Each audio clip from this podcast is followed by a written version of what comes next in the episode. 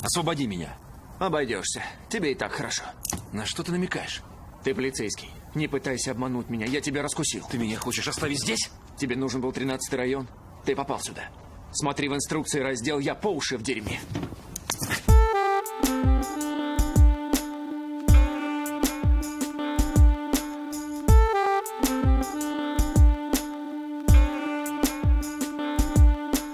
Друзья, всем привет! С вами подкаст «Крысиное товарищество», 28 выпуск. Здесь, как всегда, Дамир и Лёша. Привет, привет. И сегодня у нас гость. Это Кирилл Селегей. Добрый вечер. У меня вышел сольный концерт «Голос поколения» на YouTube-канале стендап-клуба номер один. Рекомендую с ним ознакомиться. Также у моей рэп-группы «Синдикат Наши» вышел альбом «На ход ноги», доступен на всех стриминговых платформах. Также рекомендую ознакомиться с комедийным аудиошоу «Клуб радиолюбителей» на YouTube-канале «Расскажи шутку». С 15 апреля я отправляюсь в совместный тур с комиком Алексеем Шамутило. Все ссылки есть в моем инстаграме и твиттере. Привет, ребята. Ссылку мы оставим на все в описании. Спасибо, я это ценю. Да, без проблем. И Да. в нашем телеграм-канале. Если кто-то не знает, э, Кирилл стендап-комик и музыкант, и Кстати, да. А как стендап-комик окей тебя называть? Потому что многие любят всякие другие названия. Например. А, типа артист стендапа, актер стендапа. Не, можете обращаться ко мне, стендап-комик Кирилл Селигей. Официальный титул. Что-нибудь может еще добавить в объявление? Можем как какие-нибудь там награды, грамоты, титулы. Резидент Comedy Club Сибирь Стайл. Сибирь стайл. Да, с 2016 года. И сейчас резидент стендап-клуба номер один. Да, да. Блин, круто. Полуфиналист Comedy Батла. Камеди Батл на ТНТ. Да. Блин, победитель шоу «Самый умный комик». Кстати, да. Вот, это, да, 5 тысяч. А ты забрал 5 тысяч? Да. Вот, отлично. Их сразу отдают. Прям в кадре. А это, это не постановка, ты их можешь себе оставить. Да, абсолютно, это не муляж. Блин, очень круто. Не, не, это довольно солидное шоу, и 5000 разлетаются, как горячие пирожки. Блин, супер. А как настроение? Есть что? какие ощущения от подкаста? Как тебе? У тебя сейчас марафон. А у меня сейчас марафон подкастов, это 18-й подкаст. Это утомительно. Целыми Но днями говорить микрофон. Да, Ездить по, по Москве. да, я, не, я уже, даже когда не в подкасте, я разговариваю как будто в подкасте. Для меня вся жизнь подкаст. Я как будто все время в подкасте. Я уже схожу с ума, серьезно. А так настроение отличное. Вот солнце светит. Мне нравится солнце. Я рано проснулся сегодня. Этот подкаст записывается в 11 утра. И люблю рано просыпаться. Да, это супер. А, Мы начнем... э, А, ну вот скажем, что нужно подписаться. Короче, вы сами знаете, что делать, а мы переходим к первой теме. Будем обсуждать любимый фильм Кирилла «13 район».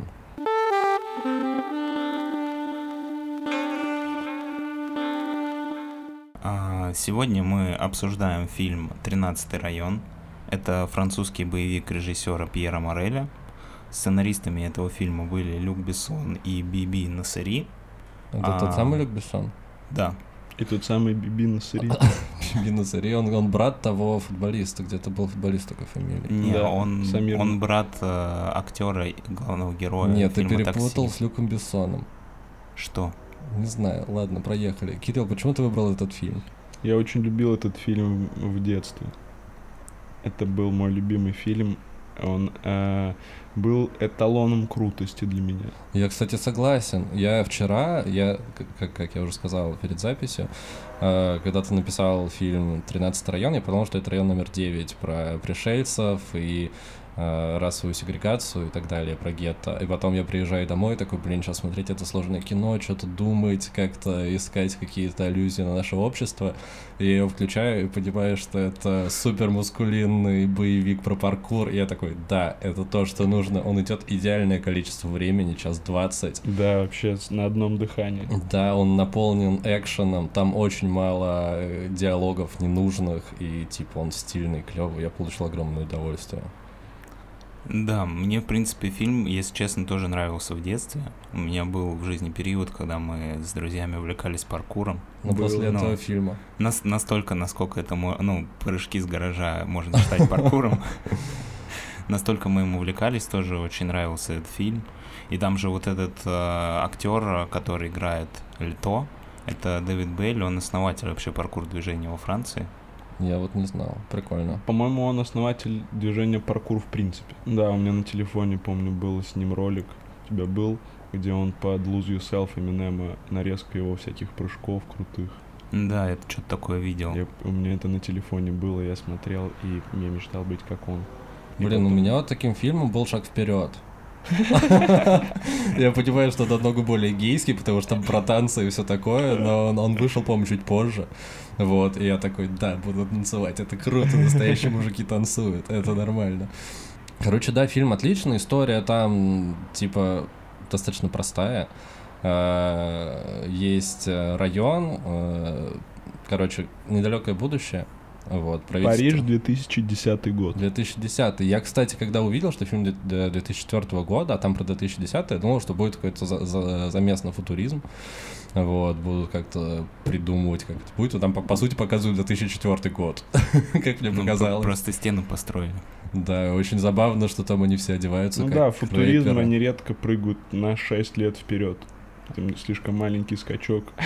Прикинь, Они показывают фильм 2004 года, они показывают 2010, и там летающие машины, как в «Бегущий по лезвию» все. Да, это было странно. И самое забавное, что там у них телефоны, эти раскладушки. Да. Они да. даже подумать не могли, что будут, типа, айфоны и все такое, потому что Блин, они это, кстати, позже. отдельная эстетика телефонов раскладушек. Но же они супер кинематографичные. Почему? Потому что это так круто, когда ты поговорил, ты какой-то бандит, ты поговорил по телефону про какие-то запрещенные вещи, потом так телефон сломал пополам и выкинул. Это же очень круто смотрится. Да, они выглядят действительно круто. И они еще, у них у всех разный дизайн. То есть через телефон можно э, раскрыть персонажа. А так можно персонажа раскрывать через рингтона, например. Кстати, почему так редко делают? Мне Потому кажется, что, мне кажется, в современном мире очень мало кто меняет рингтоны. А тогда и рингтоны тоже ставили. блин, Тогда я- это была прям тема. Ну, Я если думаю- у тебя есть телефон, тебе нужен рингтон поставить какой-то крутой. у меня до Е- сих пор, да. Единственный э, сериал, где с помощью рингтона раскрыли персонажа, это реальные пацаны. У меня, кстати, была скачана эта У песня. меня тоже. У нас в классе она у всех парней стояла в какой-то момент. И она в какой-то момент на уроке играла, и все просто лезли в телефон, потому что думали, что это у них. Как сейчас с айфоном. У Да. айфонов же у всех один рингтон. Я сменил в какой-то момент, я купил себе за 15 рублей другой звонок, потому что у меня начался нервный тик от звонка айфона стандартного.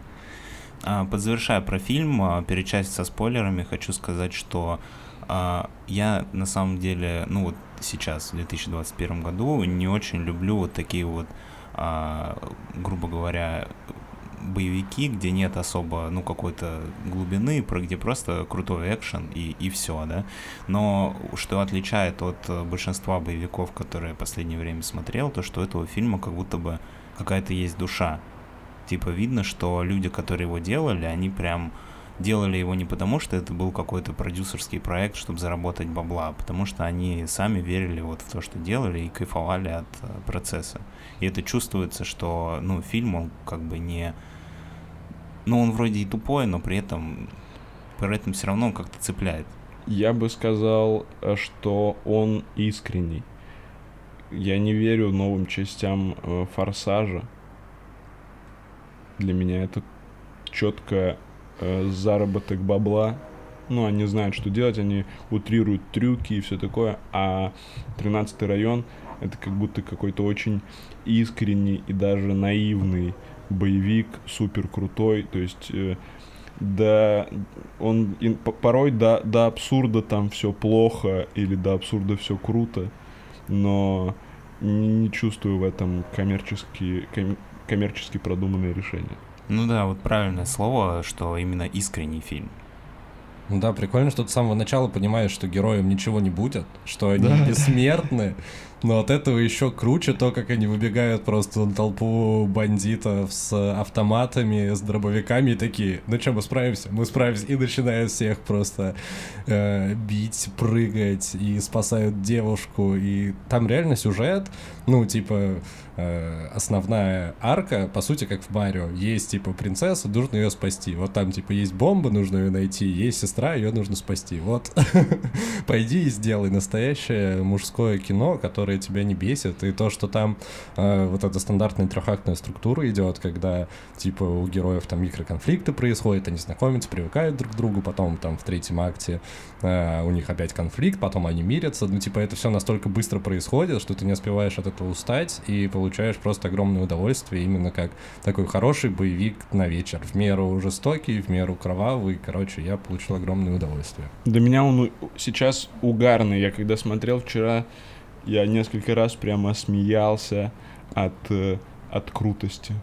Там есть момент, где они... А это уже спойлеры, мы это в другой части обсуждаем. Давайте, да, мы на этом переходим к части со спойлерами. Если вы не смотрели фильм и не хотите узнать какой-то сюжетный поворот, то перематывайте к следующему тайм-коду. Я хочу добавить, что он доступен абсолютно бесплатно на сайте ivi.ru. Вот, можете посмотреть. Официально редакция подкаста «Кристина Товарищество против пиратства». Мне кажется, мы мало э, объяснили, что это за фильм для людей, которые его не видели. Мы, мы даже не, не... Мы рассказали, э, типа, в чем сюжет, Я Или- не уверен. или что там много паркура. Я не уверен. Это достаточно в нашем стиле. Все Да. равно все слушают все. Ну, короче, если вы любите паркур или любите крутые боевики, то этот фильм для вас. Или если вы не знаете, что такое паркур, но очень хотите узнать, включайте этот фильм, он как бы расскажет вам об этом и покажет. Может быть, вы решите в 2021 году заняться паркуром, это будет необычно. Самое время.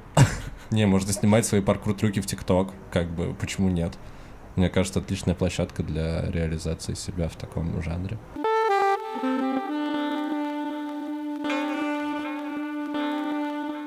А, Кирилл, ты начал говорить про какую-то сцену, которая, с которой ты очень смеялся из-за того, насколько она...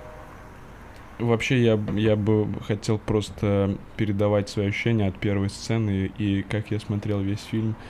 Начало фильма — это самое крутое, что есть в мире.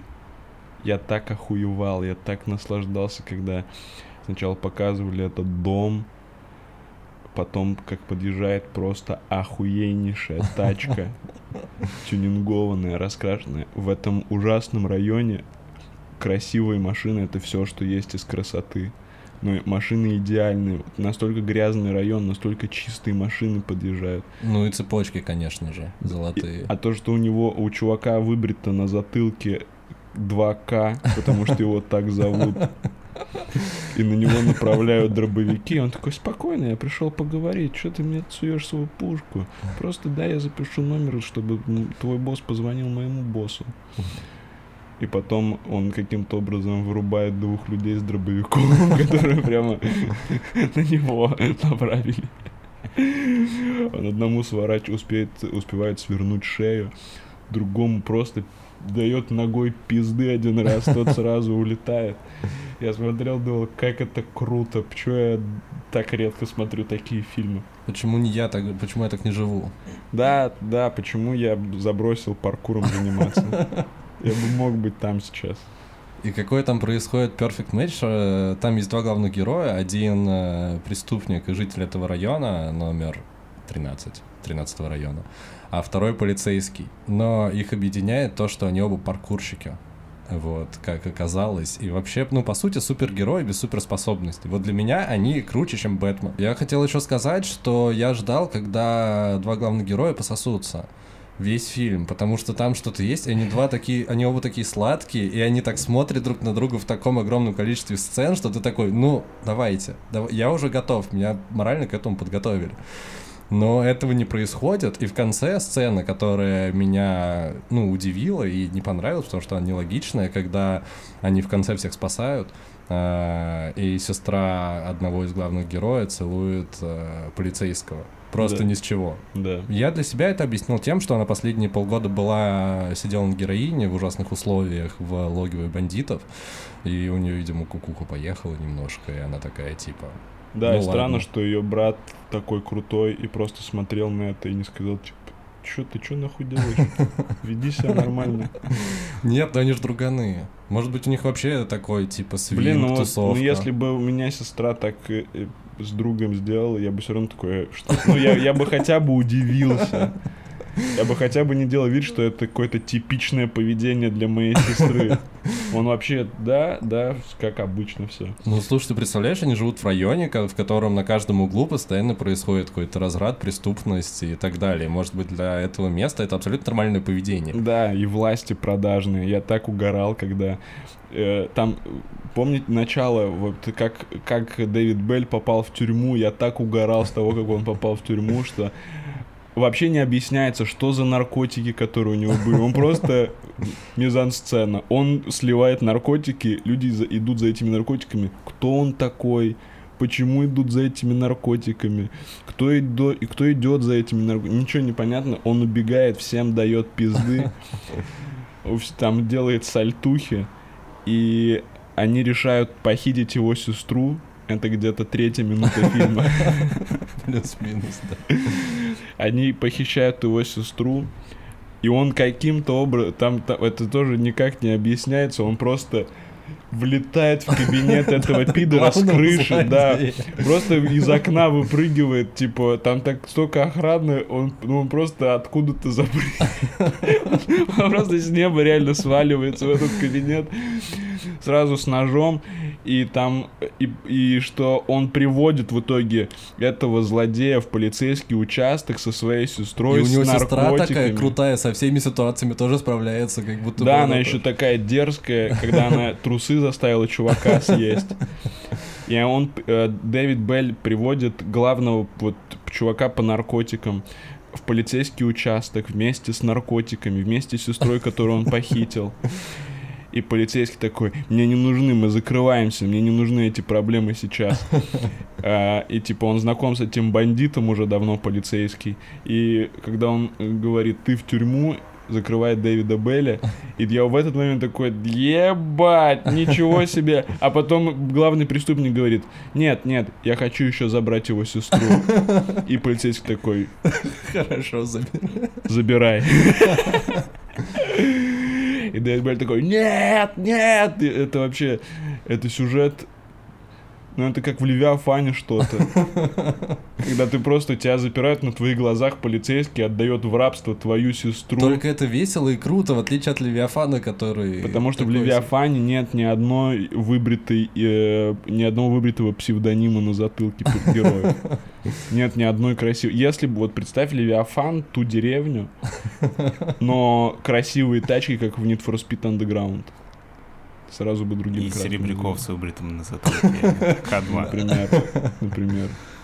А, я на самом деле немножко был сбит с толку началом фильма, когда смотрел, потому что я помню, что в фильме Дэвид Белль спасает свою сестру, что ее похитили, и что он ее спасает. От бомбы. Да, и я смотрю, такой, вроде все, он там убегает, я, сейчас захватит его сестру, я такой, да, ее захватили, потом он выпрыгивает с крыши, забирает свою сестру, я такой, подождите-ка, а что дальше тогда будет? По-моему, сюжет фильма строился на том, что он спасает свою сестру. Но в итоге, как бы, да, так все и получилось, просто чуть сложнее. И еще разъеб, что он, он ее на героин подсадил. Тоже такое что-то. Типа, как нам еще усилить? Она еще на героине и показывает, о, что она у него на цепи. Он просто в кабинете у себя постоянно сидит. К нему как в кабинет, не- не- как его кабинет не показывает, но постоянно либо просто вот так кокаин дорожки делает. Либо сидел, он просто телек смотрел, у него его сестра на цепи была, и он так на нее шампанское еще выливал. Это просто гандон. Вот у него в голове ничего, кроме гандонизма нету. Абсолютно, абсолютное зло. Не персонаж главного злодея, он такой харизматичный, прям приятно на него смотреть, и так приятно, когда его убивают в конце. И так круто, такая крутая сцена еще, что он вот так пальцы сделал, типа у него есть Да, да, пушки. да, он даже умер, круто, он это принял. Да, да. Не, фильм супер. У него есть своя философия, и стоит его за это уважать. Ну, типа бабки и уважение.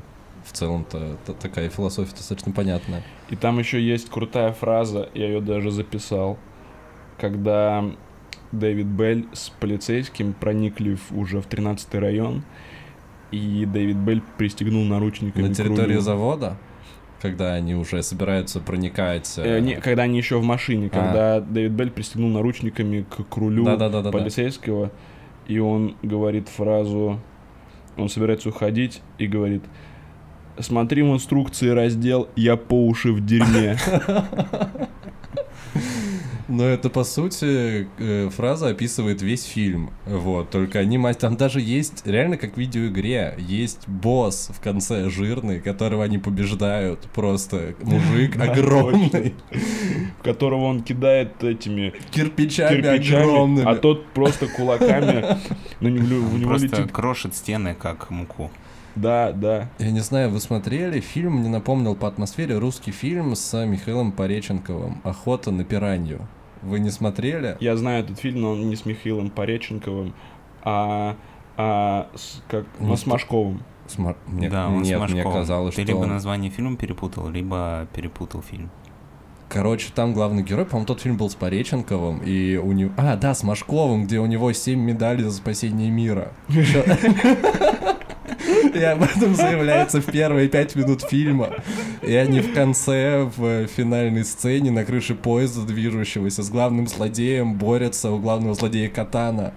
А Машков просто на кулаках. Блять, как круто. Я сегодня же смотрю этот фильм. По-моему, «Охота на пиранью» он назывался, вот, и Он вот из разряда. бегал, да? Да, он бегал по лесу, и там просто тоже была сцена с таким огромным боссом, э, там, типа, приспешник главного злодея, они с ним дрались, он про него, об него тоже кирпичи разбивал, ну, то есть от таких фильмов ты получаешь удовольствие, когда там нет какой-то дурацкой морали, какого-то э, каких-то вымученных диалогов, просто, короче, маскулинность, кру- крутость и все просто супер. Да, короче. мне кажется, этот фильм стал бы хуже, если бы они попытались добавить каких-то диалогов. Или, короче, глубина бы, она испортила бы фильм стопудово. Потому что она бы, наверное, вообще выглядела именно просто попыткой добавить глубину, потому что это фильм. Не, нужно вот такие. Я, я теперь мечтаю снять такой фильм. Ну, кстати, в России вполне возможно. Но мне кажется, сложно его сделать хорошо, чтобы это не выглядело сливом. Э, Наверное, да. Но я думаю, что просто нужно немного в наших реалиях, э, наши реалии объективнее показать. У нас, когда пытаются какие-то фильмы крутые сделать, то они просто копируют картинку западного фильма, а это никак не играется с нашей реальностью. Есть же фильмы, есть российский фильм «Стритрейсеры».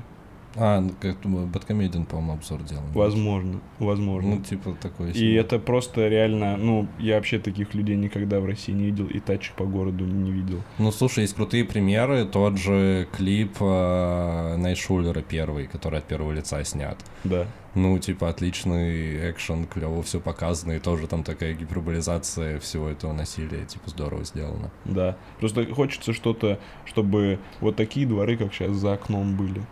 И чтоб там паркурщики. Да. Чтобы они были в одежде, в спортивных костюмах, которые я мог видеть на каких-то людях, которые реально можно купить на рынке, например.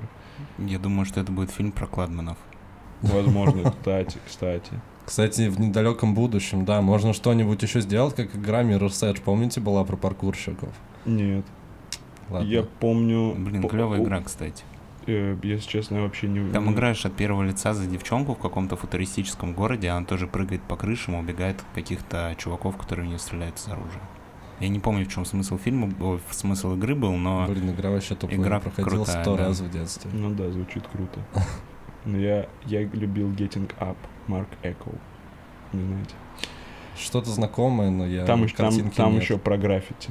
А, точно, я видел. Она там типа как клон GTA такой. Ну, типа, там не открытое пространство, но да, да. Офигенный. Да, там, там э, паркур и граффити, точно. Я помню, я в какой-то передаче, типа Виртуалити на MTV в детстве смотрел обзор на, на, на эту игру. Блин, я сейчас подумал, клевый был бы фильм, типа чуваки, которые делают закладки, и тут приезжают, короче, копы на облаву, и они такие бегут по району, от них убегают, а копы такие Это, толстые. это, это клип. Хаски Вот, на, я только хотел вспомнить. на песню Родина, по-моему. Нет, не- и- и- или Иуда. Иуда, по-моему. Э, Запрещен на территории Российской Федерации, Точняк. если что. Да, там как раз про закладчика он Не одобряем, э, но клип клевый, посмотрите я, Видимо, где-нибудь. пропустил, кстати, этот клип, я что-то не помню вообще. По- По-моему, стереотактик снимали. А его просто его удалили отовсюду. Ну, с официального канала удалили, на Ютубе есть. А, он даже на Ютубе есть? Да. А, ну все, супер тогда. Но не на, не на официальном канале. Так, что, фильм, мне кажется, отлично получилось э, обсудить. Э, Я однозначно рекомендую. Если хотите глубокое кино на уровне маяка, это не то, что вам стоит смотреть. Э, Если хотите повеселиться от э, крутой атмосферы, действительно клевых съемок, то Да, Ну, если вы хотите во время просмотра фильма иногда де- делать вот так, е то это фильм для вас. Ну, кстати, с э, справедливости ради, даже с технической точки зрения, фильм стоит посмотреть ради постановки именно вот этих сцен. боевых сцен, да, боевых сцен, э, сцен побега, вот этих паркурных всяких штук, потому что действительно там вот команда Дэвида Белля, они эти все, э, все эти трюки, они ставили сами, и он почти сам их все исполнял, по-моему, кроме прыжка с крыши на крышу вот этого эпического в начале. Самого, который Да, самый потому что длинный. ему- Который в замедленном действии даже показывали. Да, ему не разрешили прыгать самому, потому что боялись, что он повредит себе что-нибудь. А, Вот, и прыгал дублер. А все остальные сцены он выполнял сам без дублера. Ну, короче, это очень круто, вот с точки зрения даже посмотреть такого трюкового кино. Потому что сделано, конечно, все на очень крутом уровне. Ну и ради мотивации персонажей. Да, у меня там, кстати, тоже есть любимая фраза, вот когда, наоборот, коп пристегивает Дэвида Бейля наручниками уже на заводе через 15 минут после того, как они друг друга до этого пристегивали, они слишком часто друг друга наручниками пристегивают в этом фильме. И там есть фраза, где э, коп проговаривает мотивацию свою и Дэвида Бейля. Он такой, мы сейчас идем э, в логово бандитов, ты найдешь свою сестру, я найду свою бомбу. И это просто... Это идеально описывает весь смысл фильма. Один ищет бомбу, второй ищет сестру. Все, нужно выполнить. И то, что в итоге сестра еще и прикована к этой бомбе. Да-да-да. Это максимально бессмысленно, и но настолько круто, даже вопросов не хочешь задавать. Да, потому что это сделано просто потому, что главный злодей просто гандон. И все. Это не... Он просто делает зло ради зла. Да, он ни о чем не думает, и единственное, что его может зацепить, это любопытство, как говорит Дэвид Белль. У Да. нас есть одна карта в рукаве, это любопытство Тахо. Поэтому только так можем к нему пробраться.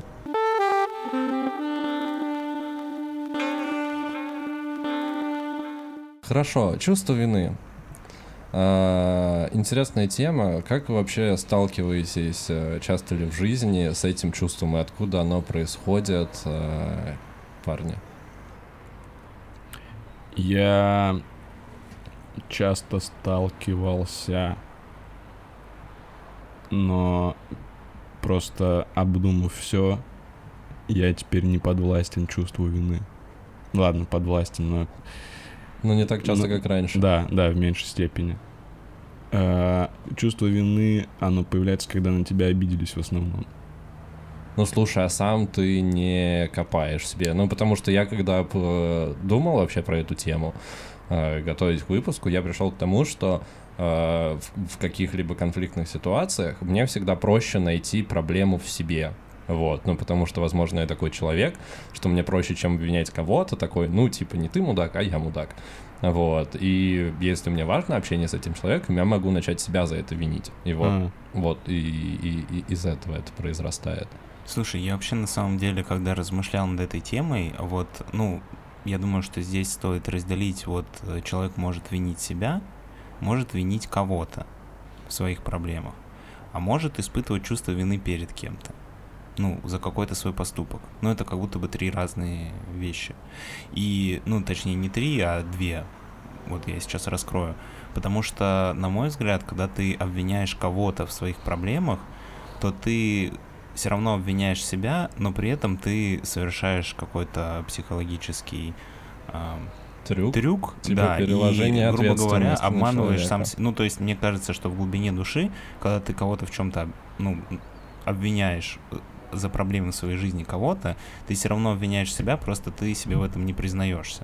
Это как бы такая более далекая стадия, ну, более тяжелая стадия чувства вины. Что-то, чё- что вы об этом думаете? я согласен. А ты что чаще испытываешь? Потому что мы когда это обсуждали с тобой несколько раз до этого, ты говорил, что тебе более свойственно, типа, раньше было винить кого-то в своих проблемах, но сейчас ты от этого ушел, а тебе в меньшей степени дается, э, типа, свойственно искать проблему в себе.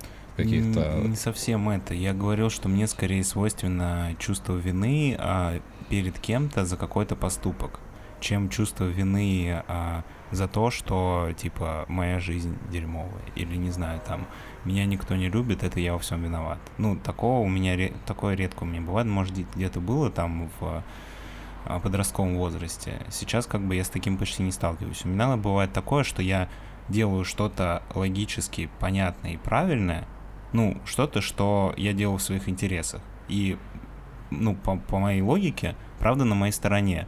Но когда ты это действие совершаешь, ты понимаешь, что у человека остался негатив, и ты как-то вот внутри себя испытываешь какое-то вот, что, ну, блин, он же вроде по-хорошему хотел, зачем, типа, ты так, надо было, типа, быть добрее, ну, вот такие вещи. Хотя, если разложить все логически, ты понимаешь, что ты правильно поступил. Но это входит в какой-то вот диссонанс твоей а, моральной, наверное, какой-то составляющей. Я говорил про это, скорее. Мне кажется, мора- э, диссонанса не может быть, если ты поступал честно по отношению к себе. Если я поступаю так, как уверен, что правильно поступить, даже если на меня обидится, меня это не покоробит, потому что я, обдум... э, я принял обдуманное решение поступить так или иначе. Если человек обиделся на меня за это, это значит, что я просто поступил не так, как хотел этот человек и подстраиваться из-за этого, просто чтобы не испытывать чувство вины, я не буду. Даже если я причиняю кому-то боль своим э, решением, но если я чест, честен самим собой и понимаю, что так лучше, ну, например, что касается какого-нибудь расставания с девушкой, если я понимаю, что отношения идут в никуда, и мы в основном ругаемся, то э, лучше расстаться сейчас, причинить боль, но мы расстались, и типа спустя какое-то время это точно в перспективу, на перспективе верное решение, я в этом уверен. И поэтому даже когда девушка э, э, расстроена, ну нужно просто э, принять этот факт. Типа, ну вот, вот так. Это, это часть, э, к- как бы сказать правильно, ну, в общем, это было неизбежно. Это просто, это не обида, это злоба, но это, это все пройдет. И главное не поддаваться этому. Чувство вины, оно, это редкое рациональное чувство. Если я испытываю вину перед кем-то, если я понимаю, что я действительно виноват, если я подвел, например, человека, мы договорились сделать что-то, я это не сделал, он рассчитывал на меня, я, подвел- я не, исп- у меня есть чувство вины, и я в этот момент просто говорю, извини, что я тебя подвел, как я могу исправить ситуацию. Раз уж, раз уж получилось так, а не иначе, но вот уже каким-то образом что-то случилось, и из-за чего я, из-за чего ты на меня злишься, а я испытываю чувство вины. Э, давай просто подумаем, как это можно решить, если я уж тебя подвел. А если это просто обиды, что ты э, не соответствовал представлению человека о тебе или о том, как ты должен поступать, то, по-моему, вообще нет необходимости. Ну, слушай, к сожалению, не все такие рациональные, и у многих чувство обиды на тебя берется просто из ничего, как правило, потому что в целом люди любят обижаться. А, Ну это же детская хуйня, обида какая-то. Ну, да, это правда, но объясни это огромному количеству людей. Ну, э, короче, у меня есть несколько друзей, которые обижаются довольно регулярно, и для меня это э, было каким-то воспитанием вот этого чувства, что я знаю, человек на меня сейчас из-за хуйни, ну это просто вот у человека есть есть э, не, нюанс в нем. Мгм. Он обижается и может из-за мелочи его может прямо перекрыть. И я просто, ну, мне этот человек все равно важен, я все равно хорошо к нему отношусь, и я не хочу, чтобы этот человек исчезал из моей жизни. Я принимаю его эту э, штуку, его странное поведение. Но это вопрос дружбы. Да, но это тут э, к тому, что он обижается, я не испытываю никакого чувства вины, потому что я просто понимаю, что я не поступил так, как он там представлял в своих фантазиях, что все поступят, например. И он, он отойдет, и все, мы скажем, все окей, все окей, извини. Ну, слушай, это к разговору еще про собственную уверенность в себе и веру в свои решения. Ну, потому что у меня позиция такая, что, типа, все твои решения, которые ты принимаешь, они так или иначе правильные. И даже если в моменте тебе кажется, что, типа, все хреново, и ты неправильно что-то сделал, то на долгой дистанции ты поймешь, что, ну, нет, все было сделано правильно. Соответственно, ну, нет смысла рефлексировать э, какие-то мелкие ситуации, потому что в э, глобальном масштабе жизни они значения особо не имеют. Ну да, и рефлексировать, ну, и рефлексировать все равно можно, просто любое твое решение единственно верное. Но если по итогу ты понимаешь, что э, твое решение либо причинило неудобство и боль тебе, либо еще кому-то, нужно просто проанализировать, почему у тебя не возникло другого решения этой ситуации. Но, но любое решение я считаю всегда верным, и потом я просто думаю, почему мне не пришло в голову поступить как-то по-другому. Ну и всегда нужно уметь извиняться еще, потому что с этим тоже у большого количества людей проблемы, мне кажется. Да. Именно со словом «извини», которое ну, достаточно простое и понятное, но все такие типа не нравится. Я еще, знаешь, э, о чем подумал, пока мы готовились к этой теме? У меня есть ощущение, что чувство вины вообще в человеке закладывается из э, ощущения стыда.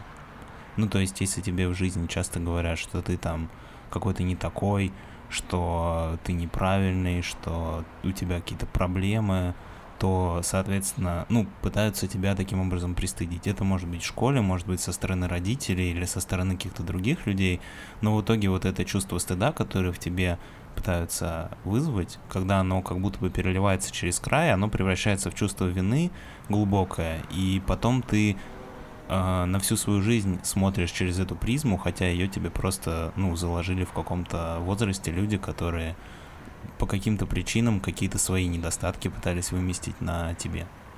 Ну, слушай, ты сейчас описал огромное количество психологических всяких э, проблем у людей, которые возникают. Тоже там, не знаю, синдром отличницы условный, э, всем понятный, когда в школе родители давят, что ты обязан получать хорошие оценки, и потом, уже выходя во взрослую жизнь, где ты не должен никому ничего доказывать, э, ты все равно остаешься с этим и не умеешь принимать свои ошибки и свои неудачи. Хотя это тоже, ну, на мой взгляд, очень важно, потому что с неудачами ты сталкиваешься всегда, каждый день своей жизни практически.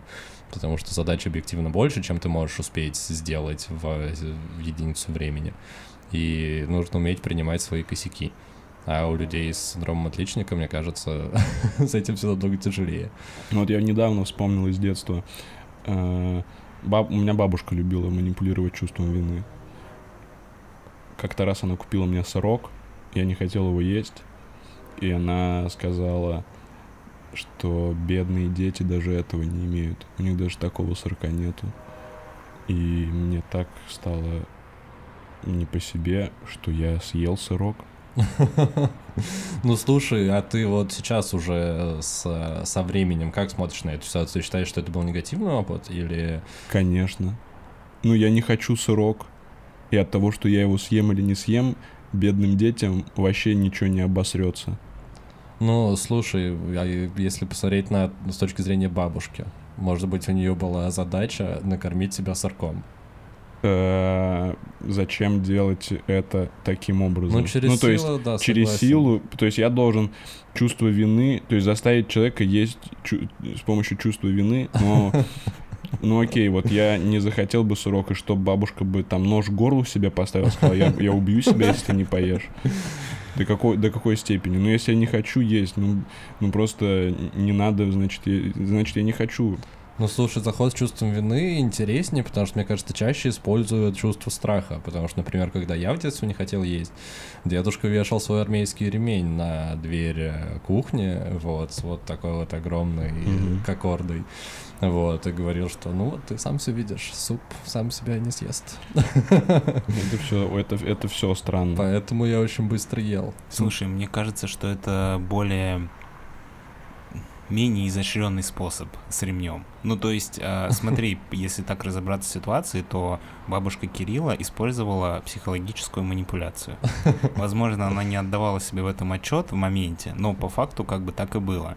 А твой дедушка, Твой дедушка, он как бы не, видимо, не умел или не хотел манипуляции, у него все было проще. Он такой, вот есть насилие. Мне кажется, вот разница между мужчинами и женщинами в целом. Да, кстати, Женщины очевидный пример. хитрые, а мужчины просто агрессивные. Да, Прикольно вообще. первобытная модель. Еще знаешь, в каком разрезе можно было бы обсудить чувство вины? А, не когда а, это чувство тебе было навязано извне, именно когда ты чувствуешь вину за какие-то свои действия, за какие-то свои ошибки. А, я начну с примера из жизни. А, в детском садике был мальчик, у которого была игрушка, а, такой солдатик, который ездит на мотоцикле. Ну, мотоцикла не было, был только солдатик в позе, который как будто бы он едет на мотоцикле. И мне ее очень хотелось, и в какой-то момент я ее у него стащил. По... И потом меня несколько лет мучила совесть. Я спрятал ее в самый дальний шкаф своей комнаты, чтобы И не никогда ее играл. не видеть. И потом спустя много лет я ему ее отдал. А я сказал, что а я вот нашел типа у себя случайно. Вот, но Отлично вышла из ситуации. да, бро. смотри, ну тут э, какая история? Это же, возможно, вот это чувство вины, это скорее голос совести. То есть вряд ли это негативное чувство. В этом случае, В да. данной ну, потому что ты действительно виноват.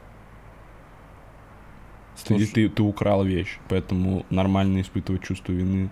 Тут просто вопрос, э, где грань между тем, когда ты, а, как сказать, виноват и когда ты не виноват, потому что это же тоже субъективная вещь. Да, и поэтому Кто-то нужно, скажет, что- поэтому нужно для себя четко выработать. Типа, э, когда я говорил, поступать честно с самим собой. Э, Ну, чтобы тебе не приходилось себя потом винить, логика-то такая. Да. Если воровство солдатика или кто это был, я прослушал. Какая-то игрушка, не суть важно, да. Ну, в общем, воровать... Если это укладывается в твою картину мира, и ты себя за это не винишь, то, типа, наверное, окей.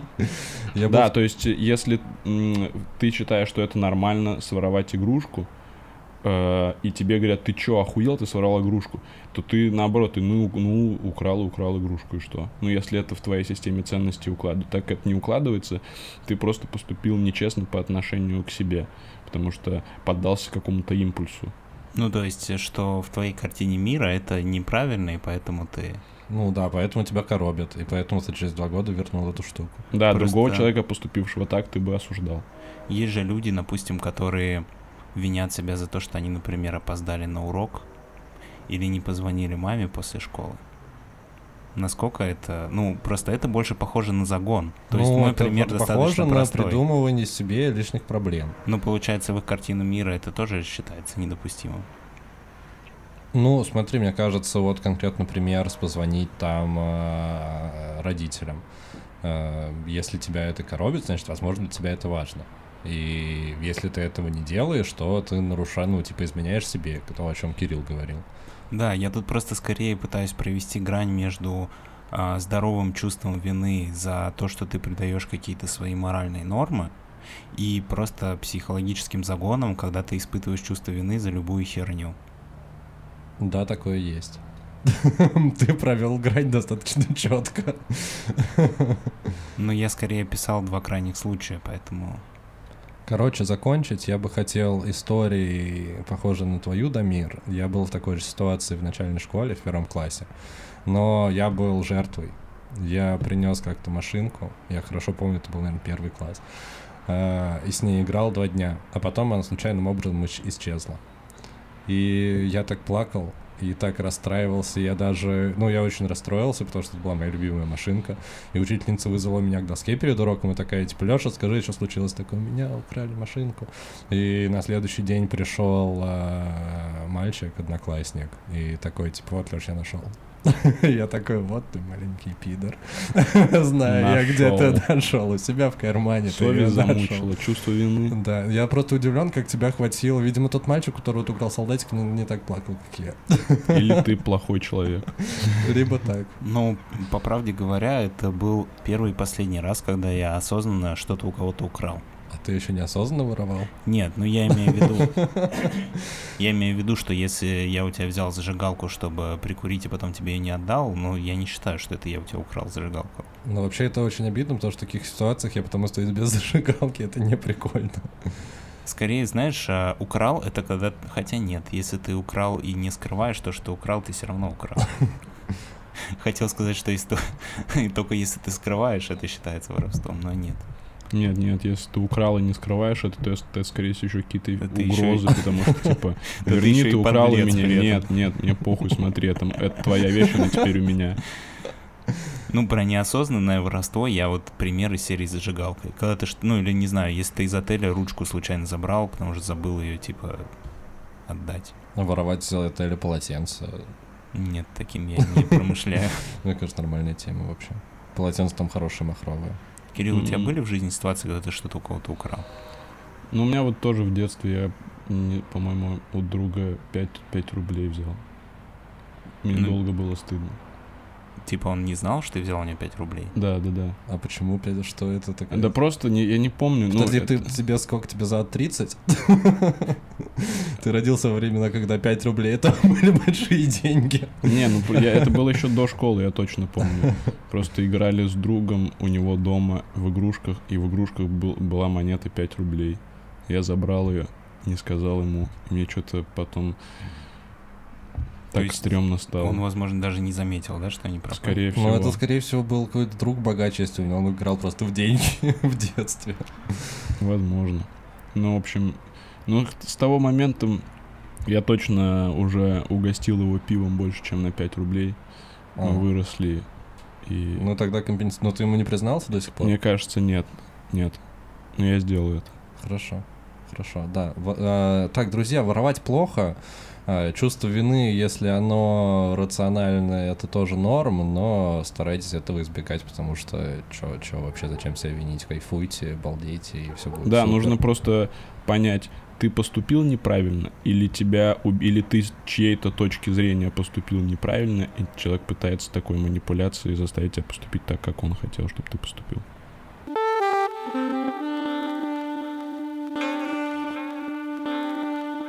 В продолжении темы про чувство вины хотелось бы обсудить интересный вопрос. А, Как а, вы, парни, справляетесь с негативными эмоциями? Потому что все работают с ними по-разному. Кто-то, например, срывается и начинает истерить, кто-то, может быть, умещает это через какие-то шутки над другими, кто-то пытается анализировать и рефлексировать свою жизнь. Вот. Ну, тема а, негативных эмоций и как кто с ними справляется. Мгм. Ну, Все например, сидят и только бы не я начинал. ну, например, я, если испытываю негативные эмоции. Негативные эмоции это типа злоба, Ну, слушай, очень большой спектр негативных эмоций. Это может быть злоба, Может быть, это зависть. может быть зависть, может быть а, тоже чувство вины, например. Может быть а, какая-то ощущение собственной, ну, знаешь, как вот такое самоедство, когда Мгм. ты переживаешь из-за чего-то, что ты сделал или чего ты не сделал. Э, ну, в таких случаях я Чувство обычно- обиды, кстати, да. тоже. Наверное, в этих случаях я стараюсь поговорить с друзьями, которым доверяю больше всего. И мы это обсуждаем. И пока произносишь это с дру- друзьям, то это уже меньшей проблемой кажется. Слушай, интересно было еще узнать, что говорят, ну, типа, ты же комедией занимаешься, Мгм. что комедия — это в любом случае выплеск э, каких-то эмоций. Да. Та- так или иначе. На- насколько тебе это вообще, ну, типа, помогает, не помогает, ты это используешь? Или для тебя это вообще чисто прикол, а, не знаю, свои негативные эмоции как другим образом? Нет, типа, когда на меня- спорт ходишь. Не, когда, когда что-то... В общем, выступление, да, в этом плане тоже способствует, потому что иногда у меня бывают выступления, где я убитый иду на сцену, не на открытый микрофон, и у меня нет какого-то материала, который я реально собираюсь. Есть просто мысли в голове, и вот я знаю, что я сейчас побуду на сцене, и, э, и мне станет получше. То есть сцена, она в принципе стимулирует тебя, и ты начинаешь лучше себя чувствовать. Например, я один раз поехал в тур по Украине, очень сильно отравился, и я мог только лежать, но как только меня объявляют, то есть я же лежу в гримерке бледный, Мгм. меня объявляют, я выхожу на сцену, я вообще забываю про то, что я болел, я вообще забываю про то, что у меня что-то, что я, у меня не было сил, чтобы ходить. И этот работает также и просто с негативными эмоциями. Э, Я замечаю, что если я долго не выступаю, то я начинаю загоняться глубоко, ухо- уходить глубоко в себя. И после нескольких выступлений, особенно если это несколько выступлений за день, я чувствую бодрость, э, прилив энергии и желание что-то делать сразу. Выступления в этом плане очень сильно помогают. Мгм. Еще помогает общение с друзьями, но это то- также друзья-комики, с которыми это несколько человек, это узкий круг лиц, которыми я могу, к- которым я могу что-то рассказать и после поугарать. Я могу им рассказать любую мысль. Э, зависть это злоба на кого-то. Но мы это все обсудим, и они также могут рассказать. И мы просто выскажемся, поугараем, э, порадуемся, что мы не одни такие в мире, и все будет окей. Слушай, н- извини. Нет, ты спрашивай. Насчет сцены интересно. А, а как ты считаешь, это именно какой-то терапевтический эффект или это скорее, ну, какая-то отсрочка? Ну, я имею в виду, что, опять же, то, что ты рассказал про друзей, тут, ну, бо- более понятно, потому что это такое, как бы, типа, Типа исповедь. типа курс психологии, исповедь, да, ты как бы, грубо говоря, рассказывая про свои проблемы, сам себе отвечаешь на некоторые вопросы.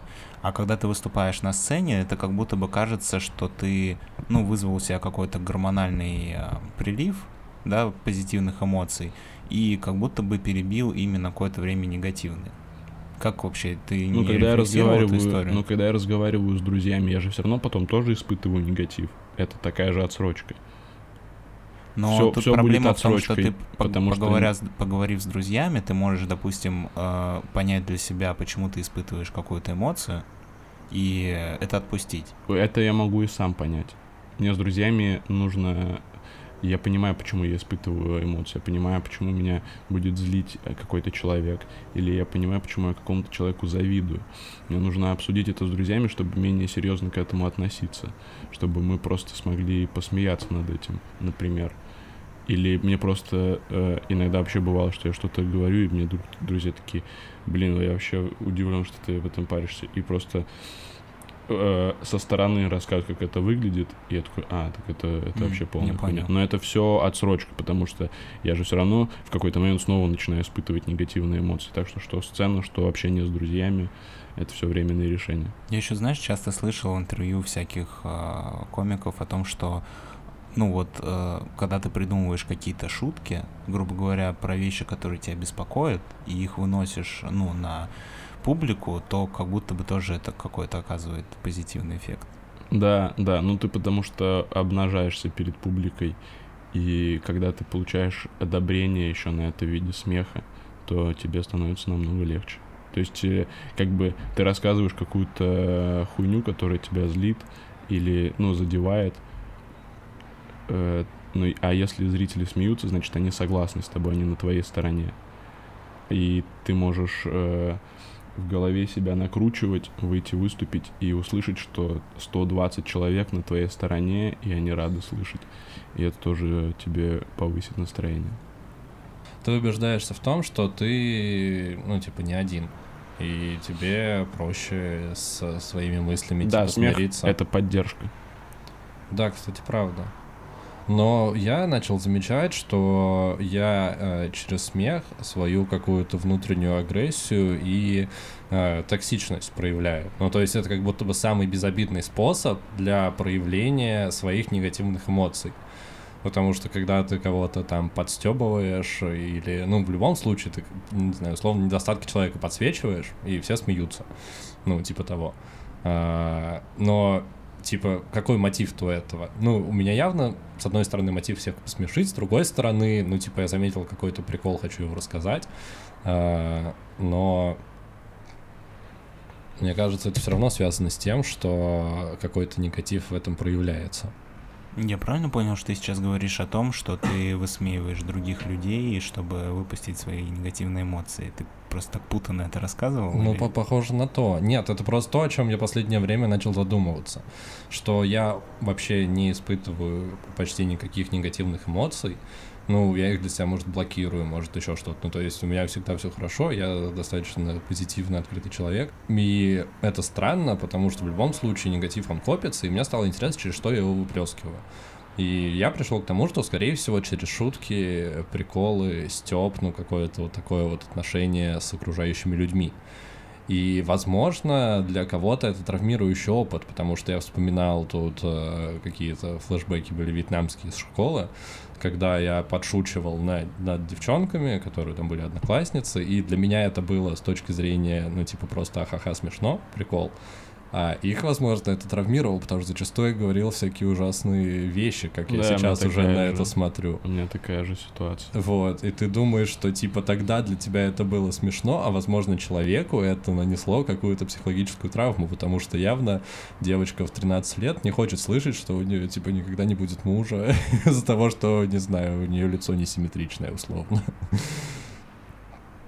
Просто в какой-то момент у меня это прошло, ну, как бы, наверное, настолько ярко выражено, а, но в чем-то это все равно проявляется, вот этот вот негатив. Интересная тема. Да, ну, не знаю, я не могу сказать, что у меня... а, Хотя, не знаю, у меня нет ощущения, что мои шутки кого-то могут обидеть или задеть. Ну, по крайней мере, я просто такие шутки себе позволяю с э, достаточно близкими людьми, ну, когда я уверен, что они поймут, о чем, ну, что это прикол. Ну, то есть я не позволяю себе какому-то мало, над мало знакомым человеком подшучивать таким образом, что это может его задеть. Ну, то есть, если я так шучу достаточно грубо, я обычно понимаю, что человек это воспринимает а, как прикол. То, что касается негативных эмоций, не знаю, я последнее время пришел к тому, что если очень, даже не очень глубоко, просто если задуматься над любой твоей проблемой и над любой твоей негативной эмоцией, окажется, что это в принципе ничего не значит.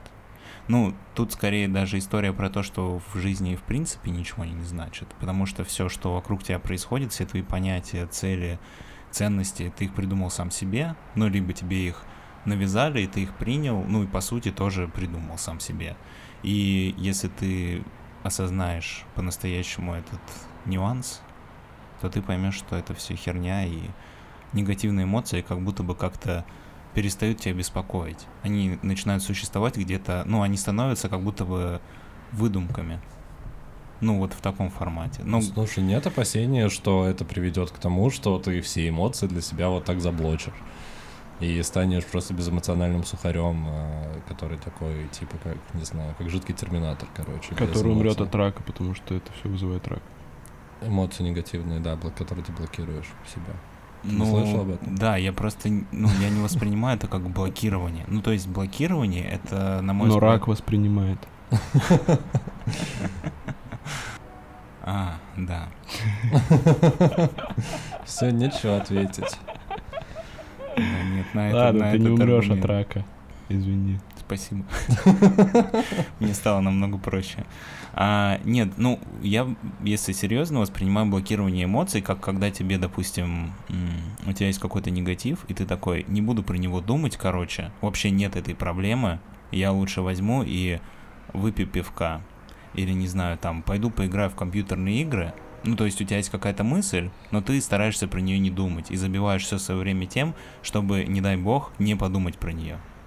А когда ты наоборот про эту иде... ну, про эту негативную эмоцию думаешь и пытаешься как-то ее осознать, ну, я не сказал бы, что это блокирование. Я Что? не знаю, что тебе на это ответить, бро. Ну, наверное, да, я тоже, видимо, ты прав. Всё- мне не угрожает рак. Да, да, чувак, все будет в порядке. Ты не блокируешь, ты просто деконструируешь все настолько круто, что все свои проблемы вот так вот решаешь щелчком пальцев. И вообще никогда не загоняешься. Это круто. Ну, к- Каким-то лицемерием, да, запахло? Нет, нет, все хорошо. Как здоровье? Ты молодец, Дамир. Все будет хорошо. Не переживай, главное. Да, а то это еще больше рака будет. Ну, основной вывод, который может сделать с этой темы, негативные эмоции вызывают рак. А, Не стоит их в себе копить, старайтесь их как-то выплескивать через шутки, через э, секс, через занятия спортом, через что угодно, до чего дотянутся руки, если вы понимаете, о чем я. А, Соответственно, да, чем меньше негатива, тем меньше рака. Видимо, вот так вот. Ну, мы не будем приводить никакие исследования на эту тему. Да, и и так все понятно.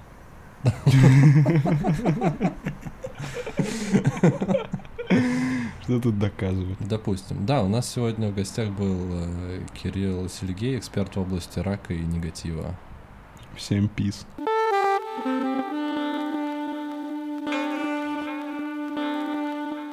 Друзья, вы слушали 28 выпуск подкаста «Крысиное товарищество».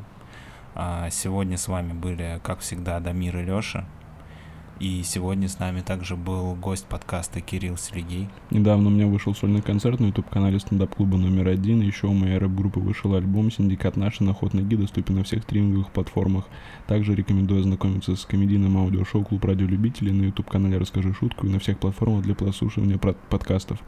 Также с 15 апреля я отправляю совместный тур с комиком Алексеем Шамутило. Все ссылки есть в моем инстаграме и твиттере.